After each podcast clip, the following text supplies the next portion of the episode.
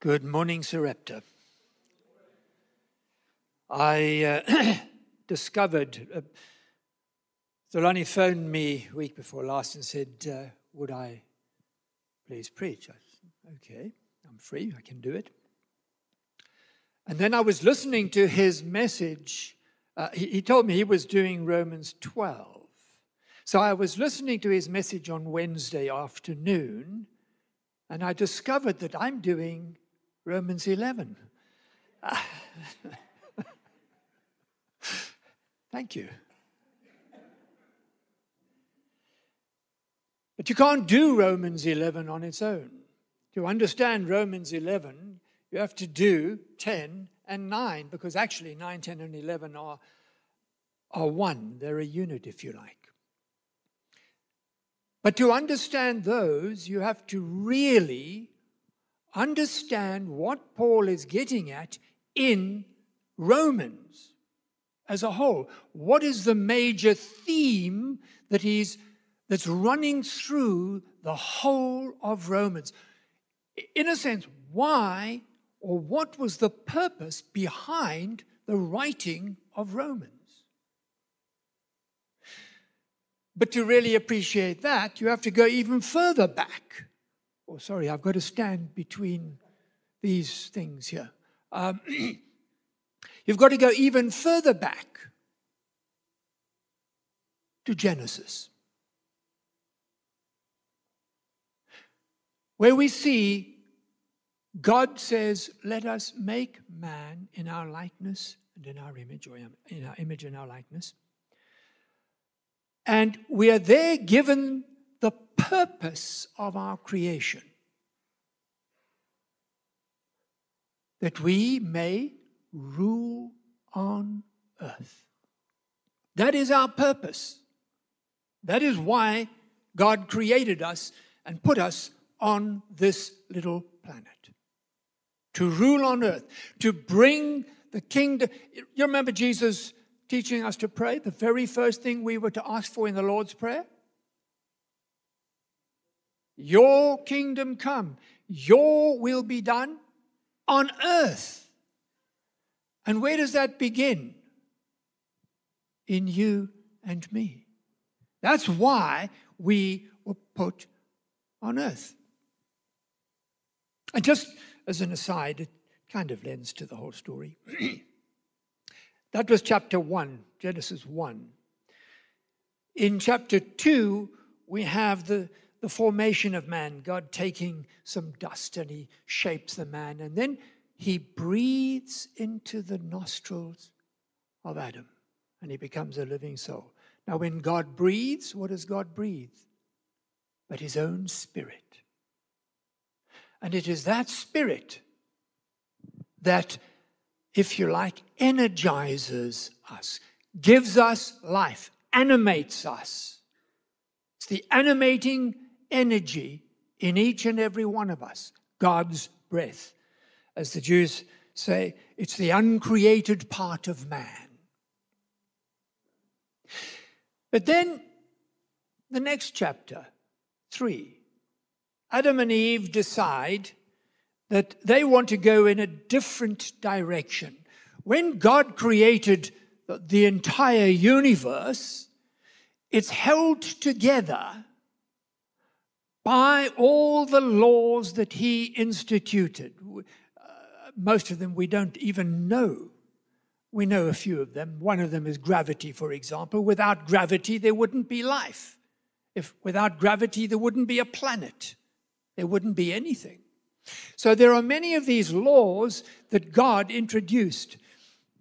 And He made a perfect universe that holds together by these various laws that He has instituted. Adam and Eve come along, they want a different reality. God's reality is ultimate reality, absolute reality. But they want a different reality, a reality that revolves around them. This is what the eating of the fruit of the tree of the knowledge of good and evil is all about. It's restructuring good and evil, not around God, but around me. What is good to me? What is evil to me? But of course, what is good to you and what is evil to you may be different. And what is good to you and and so what do we have? A clash. Because our good and evil don't always concur.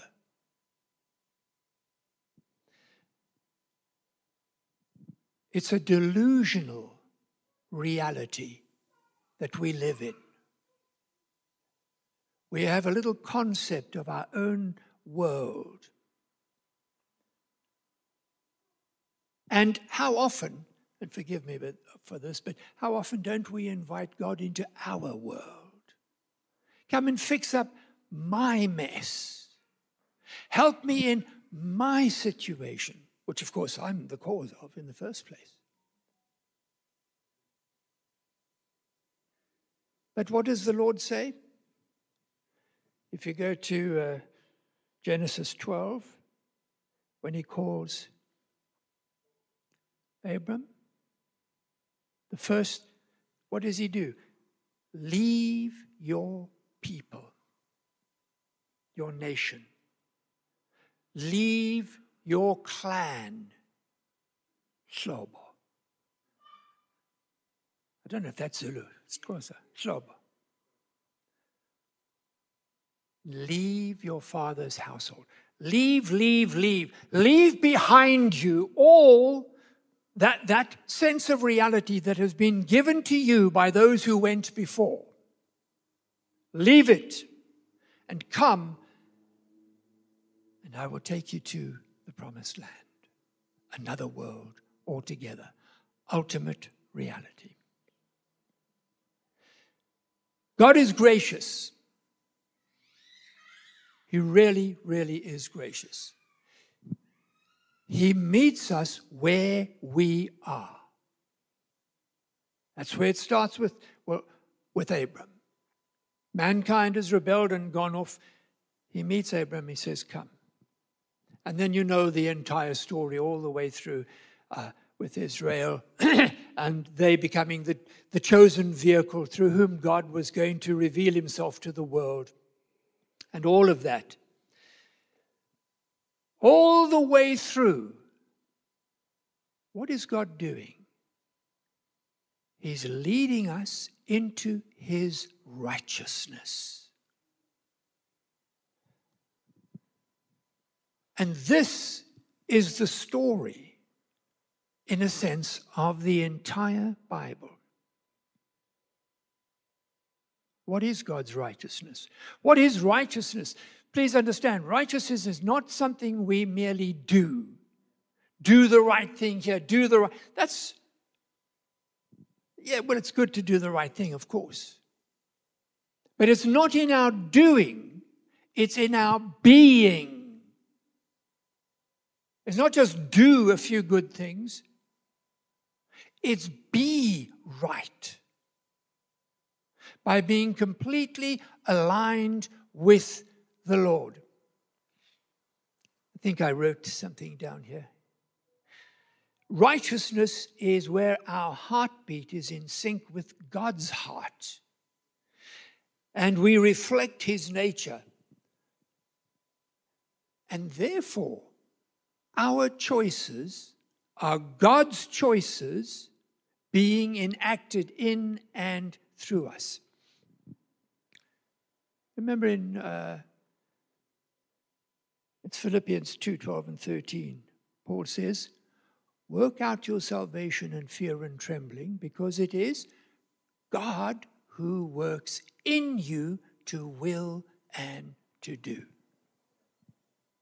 Righteousness is living from the inner center of God's doing in you. It is not in the Old Testament, it was in the Old Testament, conforming to a given pattern.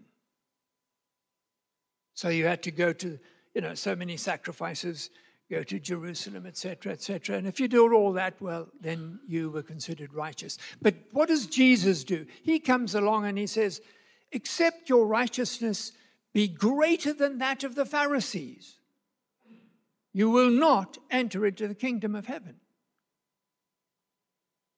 I mean, can you imagine the surprise of the people? The Pharisees were held in high regard. They were the most righteous people in Israel. How can you be more righteous than the most righteous?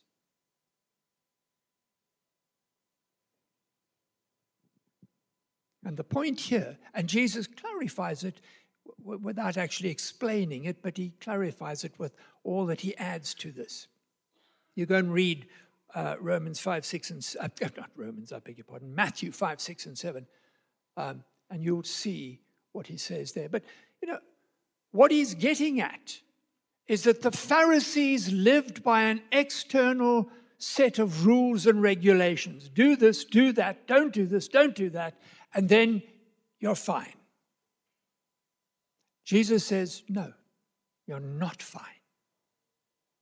It's not external to yourself, it's internal. It's a heart situation.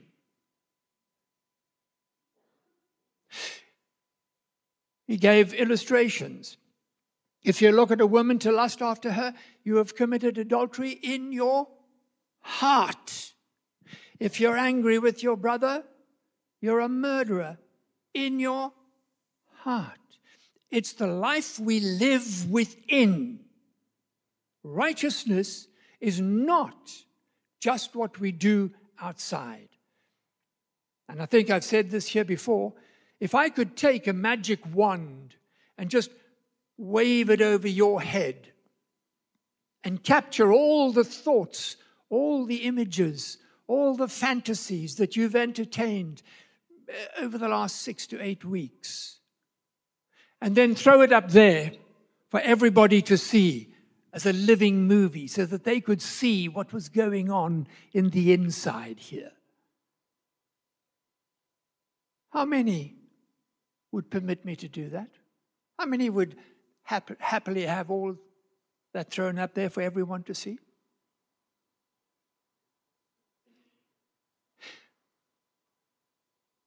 The great problem. We have been trained from that high to live externally. We put on masks. We disguise, we camouflage what's going on on the inside. Lord forbid that anybody should ever see it.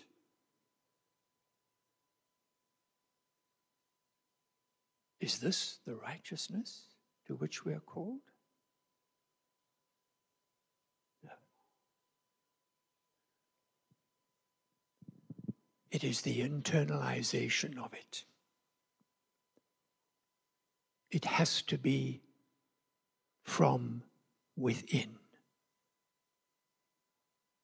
It's not just what we do. For I am not ashamed of the gospel of Christ, for it is the power of God to salvation for everyone who believes. is there water in this thing? No. May I ask somebody for a glass of water? Thank you. Thanks, Sean. Sorry, it's, for I am not ashamed of the gospel of Christ, for it is the power of God to salvation for everyone who believes, for the Jew first, and also for the Gentile. For in it the righteousness of God is revealed from faith to faith. As it is written, the just shall live by faith. The righteousness of God. The, the NIV, uh, I think, says something, the, it implies that it's the righteousness that God gives out. But the Greek specifically says it is the righteous Oh, thank you.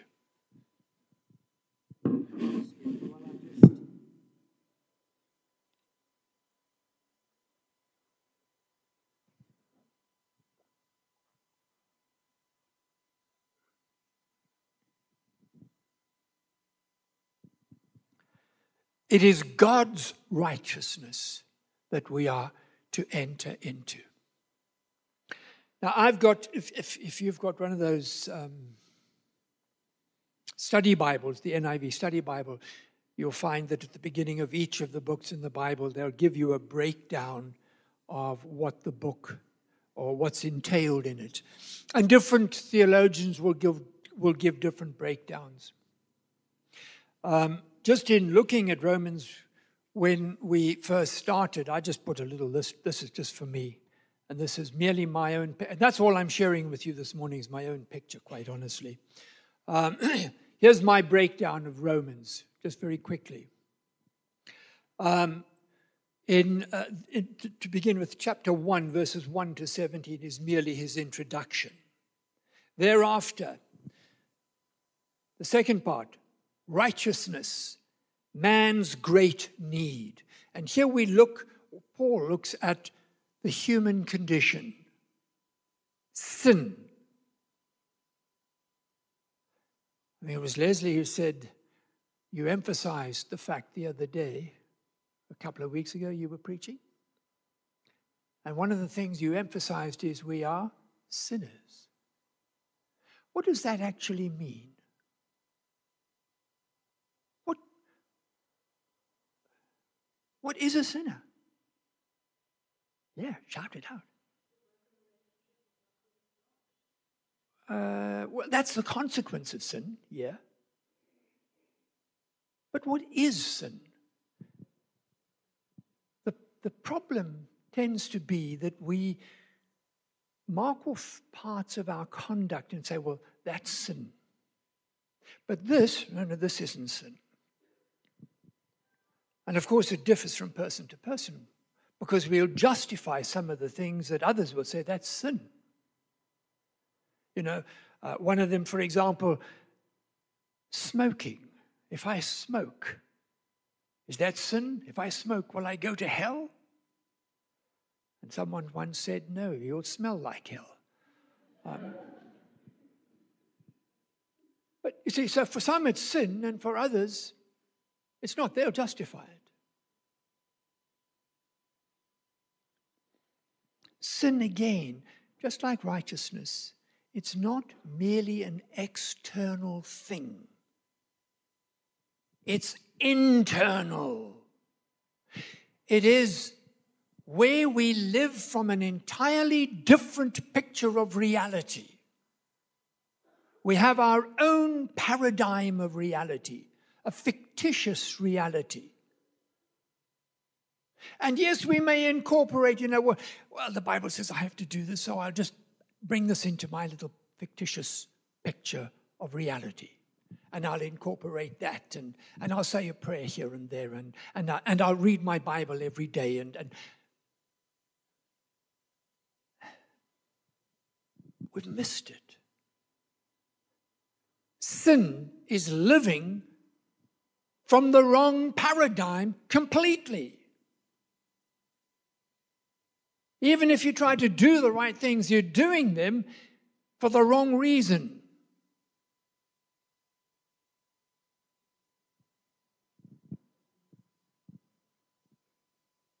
If we're going to become righteous,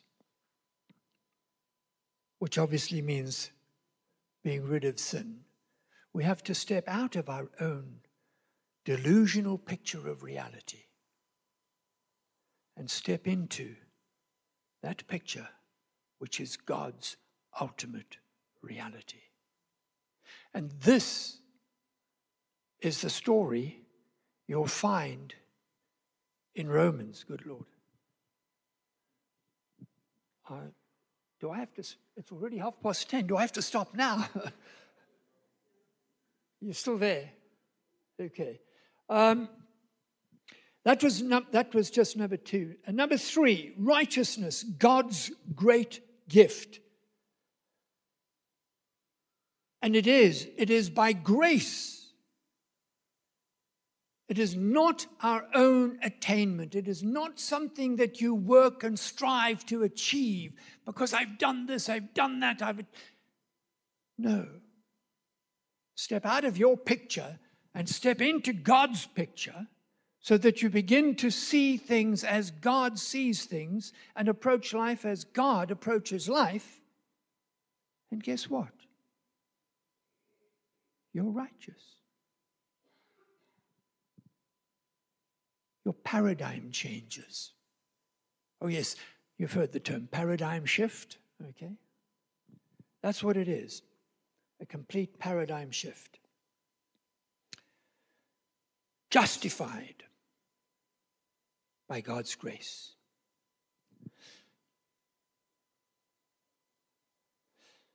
The fourth one, righteousness, living it today, life in the Spirit. That's chapter 6 to 8. Now, all, all of this, of course, is still, Paul presents it as theory. It's all theoretical, really. He's building his picture. And then the fifth one is righteousness in history. And this is uh, chapters 9 through to 11, where Paul goes back. Uh, and this is very possibly written, it is assumed by those clever fellows called theologians, um, that there was conflict in the church in Rome. There was conflict between the Jews and the Gentiles. Uh, they, they just, it, it was like having, oh, he's gone. Oh, my Zulu friend's gone. It's having the Xhosas and the Zulus in the same room, you know. Conflict. Um, and that, in part, that's the reason apparently that he wrote the letter. Well, according to some of these guys, that's the reason he wrote the letter of Romans. And he wants to show them doesn't matter if you're a Jew or a Gentile, a Zulu or a Xhosa, you're still a sinner. You're still living from the wrong paradigm altogether. Your picture is wrong. And it is only by the grace of God that we can step out of that picture into His picture. All of us, Jew or Gentile alike, have sinned and fallen short of the glory of God. All of us. There isn't an exception. And I know it's not popular, but it's true. Even the newborn baby is a sinner. Oh, it's run away. And people say, but that's so grossly unfair. How can a newborn baby be a sinner? Wow, that's rough. Well, let me put a question to you. How many of you, when you were little, how many of you had parents who had to employ somebody to come and teach you how to be naughty, selfish, and self centered? Did anybody here require extra lessons on selfishness and self centeredness? No, I don't see any hands. No, no, no. It was endemic, wasn't it? It was already in us when we were born. Sinners. Where was I? Number five. Number six. Oh, the last one righteousness in community. That can be the church, it can be the community at you know, the larger community in which each of us lives. And of course, it can be the world as a whole. Our objective is to take the gospel to the world so that, right, that the entire world might enter into the righteousness of God and begin to live by that. Imagine the world we would have if everybody lived by that standard. Wouldn't have any of the troubles we have at the moment.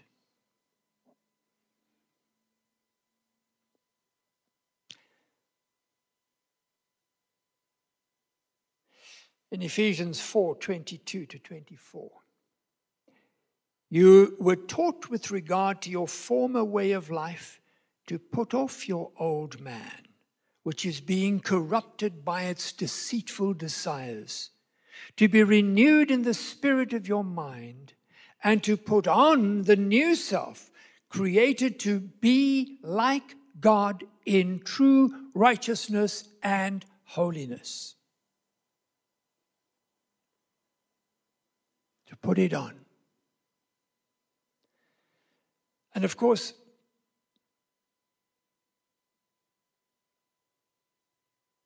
and I can only speak from my own experience, obviously, but it would seem to me that the biggest problem in putting on that new man, that righteousness, that righteous man, the biggest problem is get, getting rid of the other man, that old man. I don't know if I'm the only one that has this problem.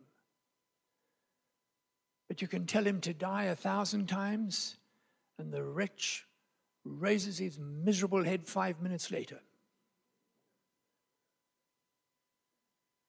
Ego.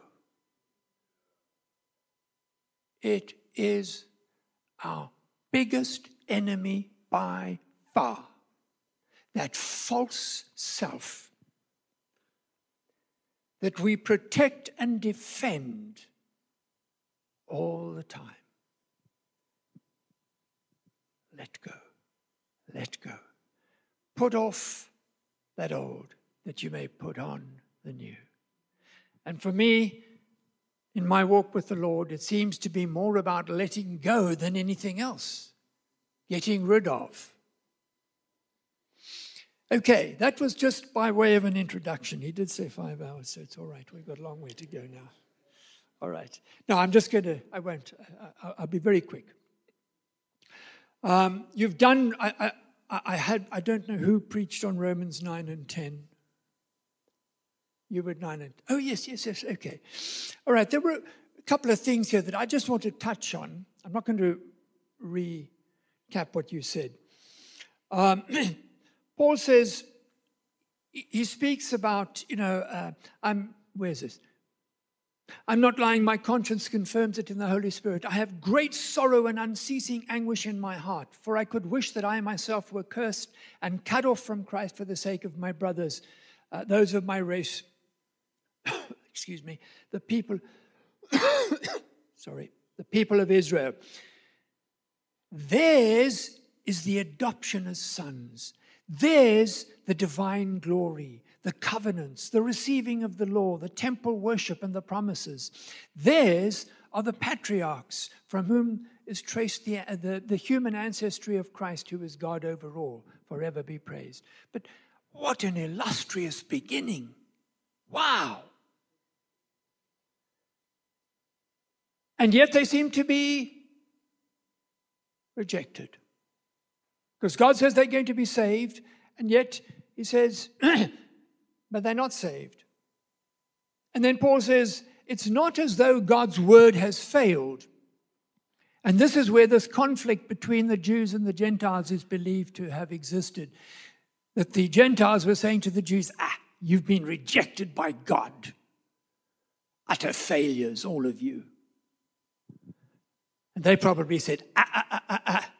You're the Johnny come latelys, you know. And this is where Paul now steps in. It's not as though God's word had failed. They weren't all saved. That's true. And this is a very important part of the scripture because what it's dealing with here is the sovereignty of God? Is God sovereign? Are you sure? Some are not going to commit themselves one way or the other. Play it safe. I don't blame you.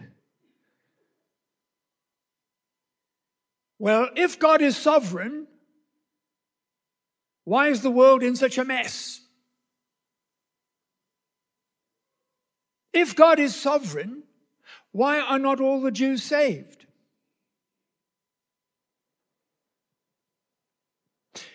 And there's been great theological debate around this, by the way. And still is. It's been going on for centuries. This great debate. And it has split many, many churches. God's sovereignty.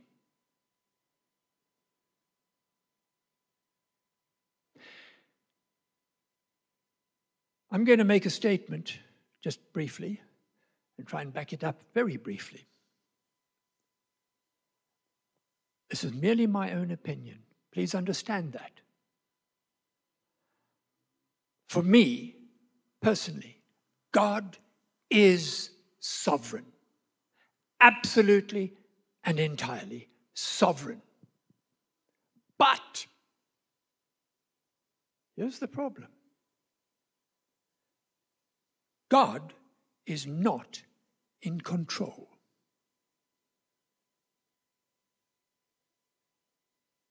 That's a fact. Sounds contradictory, doesn't it? I think it's in Psalm 115. The highest heavens belong to the Lord, and the earth he has given to man. Um, you'll have to check on that. I think it's 115. Anne? Do you know? Um, you know, the, but you know the verse. I'm sure you all know that verse. The highest heavens belong to the Lord, but the earth he has given to man. Remember where we started? God created man for what purpose? To rule on earth. We have been given the responsibility to rule on earth. Somewhat cynical thought crosses my mind. Uh, forgive me. Do you know how small earth actually is? Actually, well, even in our solar system, it is minute. It's one millionth of the size of the sun. In terms of our galaxy, it's not even a speck of dust. In terms of the cosmos, well, it's nothing. The loss of planet Earth would mean absolutely nothing to our solar system, let alone our galaxy or the universe. But God has given us this little speck of dust. It's our training ground. We're being taught, we're being trained to rule, that we may rule in eternity with Him one day. And so, the responsibility for what happens on earth, it's a kind of delegated responsibility, if you like, is yours and mine, not God's. It's almost like if I rent a house from Rob, so I sign a lease for a year. It is Rob's house. But for that year, it is my house.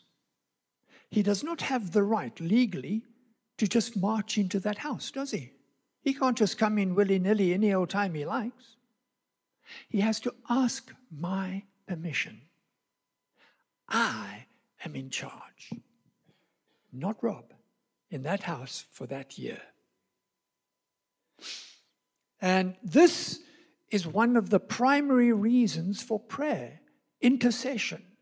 God has given us this planet. It's on lease to us. Yes, it belongs to Him, of course. Everything belongs to Him. It's on lease to us.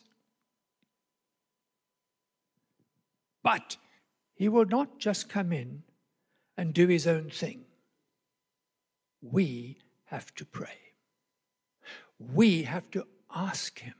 And this is one of the primary reasons for intercessory prayer. Do you understand what I'm trying to get at? Uh, I'll let somebody else come and teach on it in a much bigger way. But the point here is God is sovereign. There's no doubt about it. And in his sovereignty, what he has said is, mankind, you are responsible for planet Earth. Anything outside of that is not our responsibility. Another thing he says here it is not as though God's word has failed, for not all who are descended from Israel are Israel. Another important point, which we don't really have time to develop, but just you, uh, you can pick it up and do it for yourselves. If you go back to Romans chapter 2, verses 28 and 29, Paul has already said, For he is not a Jew who, who is one outwardly, nor is circumcision that which is outward in the flesh, but he is a Jew who is one inwardly, and circumcision is of the heart in the spirit, not in the letter, in the heart. Again, we go back to this inwardness. Being a Christian outwardly only is not being a Christian. Being righteous outwardly is not being righteous. It is inward. It is learning to live from the inner center of the presence of Christ within. This is the source of our actual living. Uh, let's skip over here.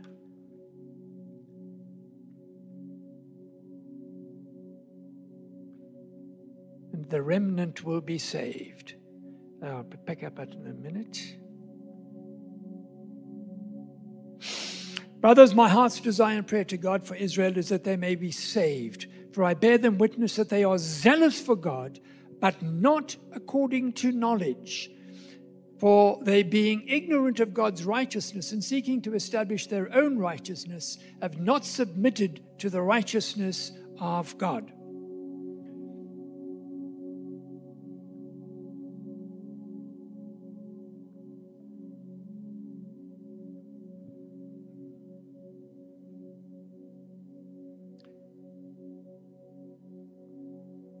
For I bear them witness that they are zealous for God, but not according to knowledge.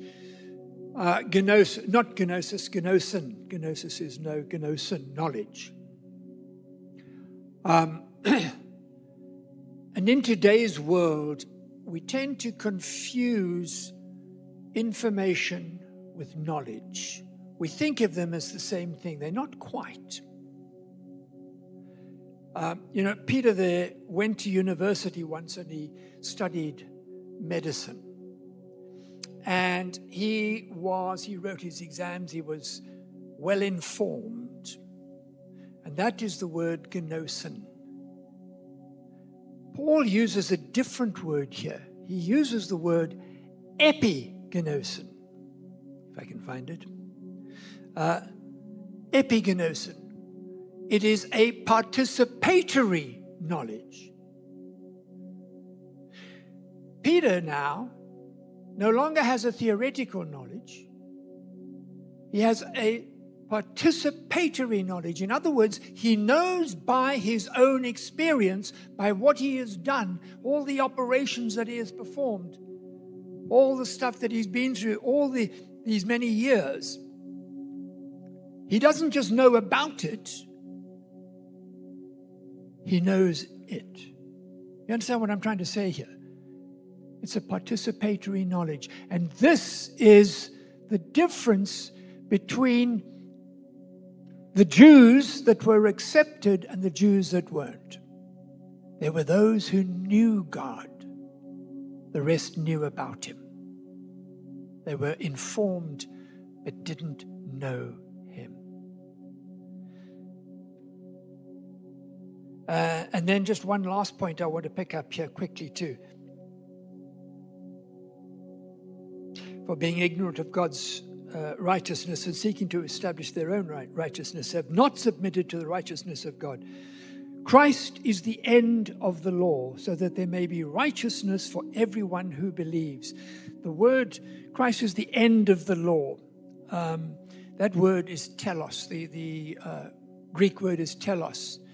And it can mean end, but it can mean the completion or it can mean the fulfillment. Christ is the completion of the law, Christ is the fulfillment of the law.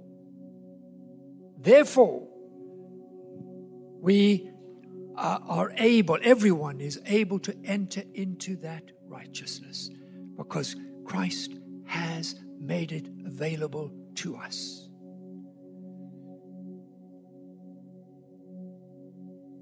Skip.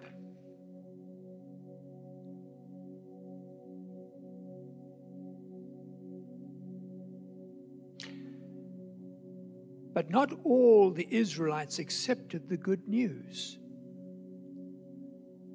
For as Isaiah said, Lord, who has believed our message? Consequently, faith comes from hearing the message, and message is heard through the word of Christ. But I ask, did they not hear? Well, of course they heard. But how often do we hear with not, without hearing?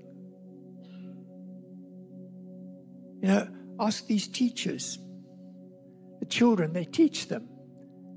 And then they give them exams to write at the end of the term, and they just don't do so well, and you wonder why. You know, I've taught them everything. They did they hear? Yeah. They did. It just went in here and out there, didn't it? That's the problem. It didn't lodge inside. So this is the big problem. They heard, of course, they heard, but it just didn't lodge inside. They didn't really grasp it. So Paul then picks up, and this is where chapter 11. Okay, now we start. Did God reject his people? And the answer is by no means. Paul says, Because I am an Israelite, a descendant of Abram, of the tribe of Benjamin. God did not reject his people whom he foreknew. And yet it looks like that.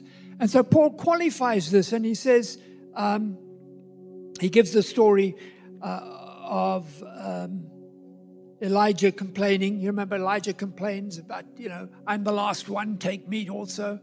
Uh, and the Lord says, No, I've reserved those 7,000 for myself. So, too, at the present time, there is a remnant chosen by grace.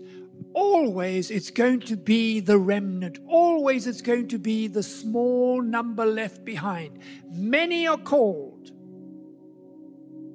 few are chosen. And this too is a very problematic situation. It's been argued and debated in the church for centuries. And this too has split many congregations. This whole thing of election. But Paul is not dealing with, and again, sorry, let me rephrase that because this is my opinion, and there are so many different opinions here. There are those who believe that or, or interpret this part of Scripture as uh, God selecting some people to be saved and others to be lost. I am not that part of that group. I don't see it in that light. I don't think that this is dealing with individual salvation at all. Paul is dealing with a situation that has arisen in the church. Are the Jews rejected? And his answer is no, they're not. And he goes on to, to give his reasons. Because Jacob I loved, Esau I hated. That, that, that's not an emotional thing, it's got nothing to do with emotions here. Jacob I accepted, Esau I rejected. Before they were born. In other words, God divinely selects for his own good reasons, which he has not made uh, available to us. We don't know why he makes the choices he makes. He's God. He makes those choices because he's God. And Paul tries all sorts of arguments uh, to kind of justify why God does it. But the truth of the matter is, we do not know why. And it's not ours to question. God made the choice. That's it. And the point here is Israel is not rejected. And the remnant, those who are true Israelites, are the ones who are Israel. And the same is true, of course, in the church. Those who are true followers of Christ are Christians, are the redeemed in truth. And then let me just, I better call it a day. He goes on and he talks about the branches being grafted into the, you know, broken out and grafted in. The, the, the natural branches broken out and the branches from a wild fig being grafted in. Um, these are all illustrations, obviously, to try and uh, reduce the conflict in the church there. Um, but then he says to the, to the Gentiles, Consider therefore the kindness and sternness of God. Sternness to those who fell, but kindness to you, provided you continue in his kindness. And this is where in fact, if you go to chapter 12, you'll see, um, Therefore, I urge you, brothers, in view of God's mercy. So, he, chapter 12 harks back to that. God's mercy to us. As a consequence, he's just given this long, somewhat convoluted argument. And as a consequence of God's mercy, give yourselves over completely to Him. In fact, uh, I urge you, brothers, in view of God's mercy, to offer your bodies as the living sacrifice, etc., etc. All right, I want to, the last thing, I do not want you to be ignorant of this mystery, brothers, so that you may not be conceited. Israel has experienced a hardening in part. This too has caused a lot of confusion. If God hardens your heart, what choice do you have? Can you do anything about it? How can, and in fact, Paul uses this. How can you, how can you say, well, you hardened my heart. Now you blame me for what I'm doing? Little unfair, aren't you?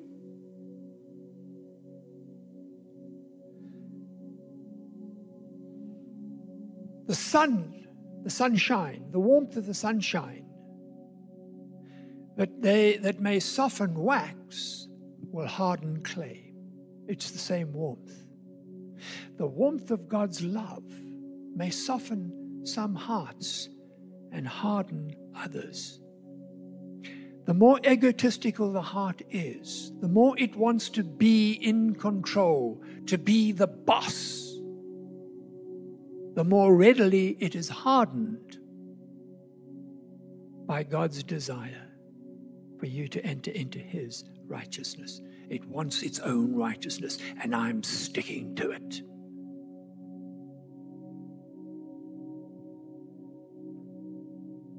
God didn't harden the heart in the sense that you will have a hard heart. Not at all. We harden our own hearts in antagonism toward Him. It is our doing, not God's. But He sets it in motion simply by loving us. You are the elect. You are the chosen. You are the ones that He has called and who have responded to step into His righteousness and be righteous. And I pray that you will accept that gracious invitation to step into his righteousness and be his person, his people in truth. God bless you.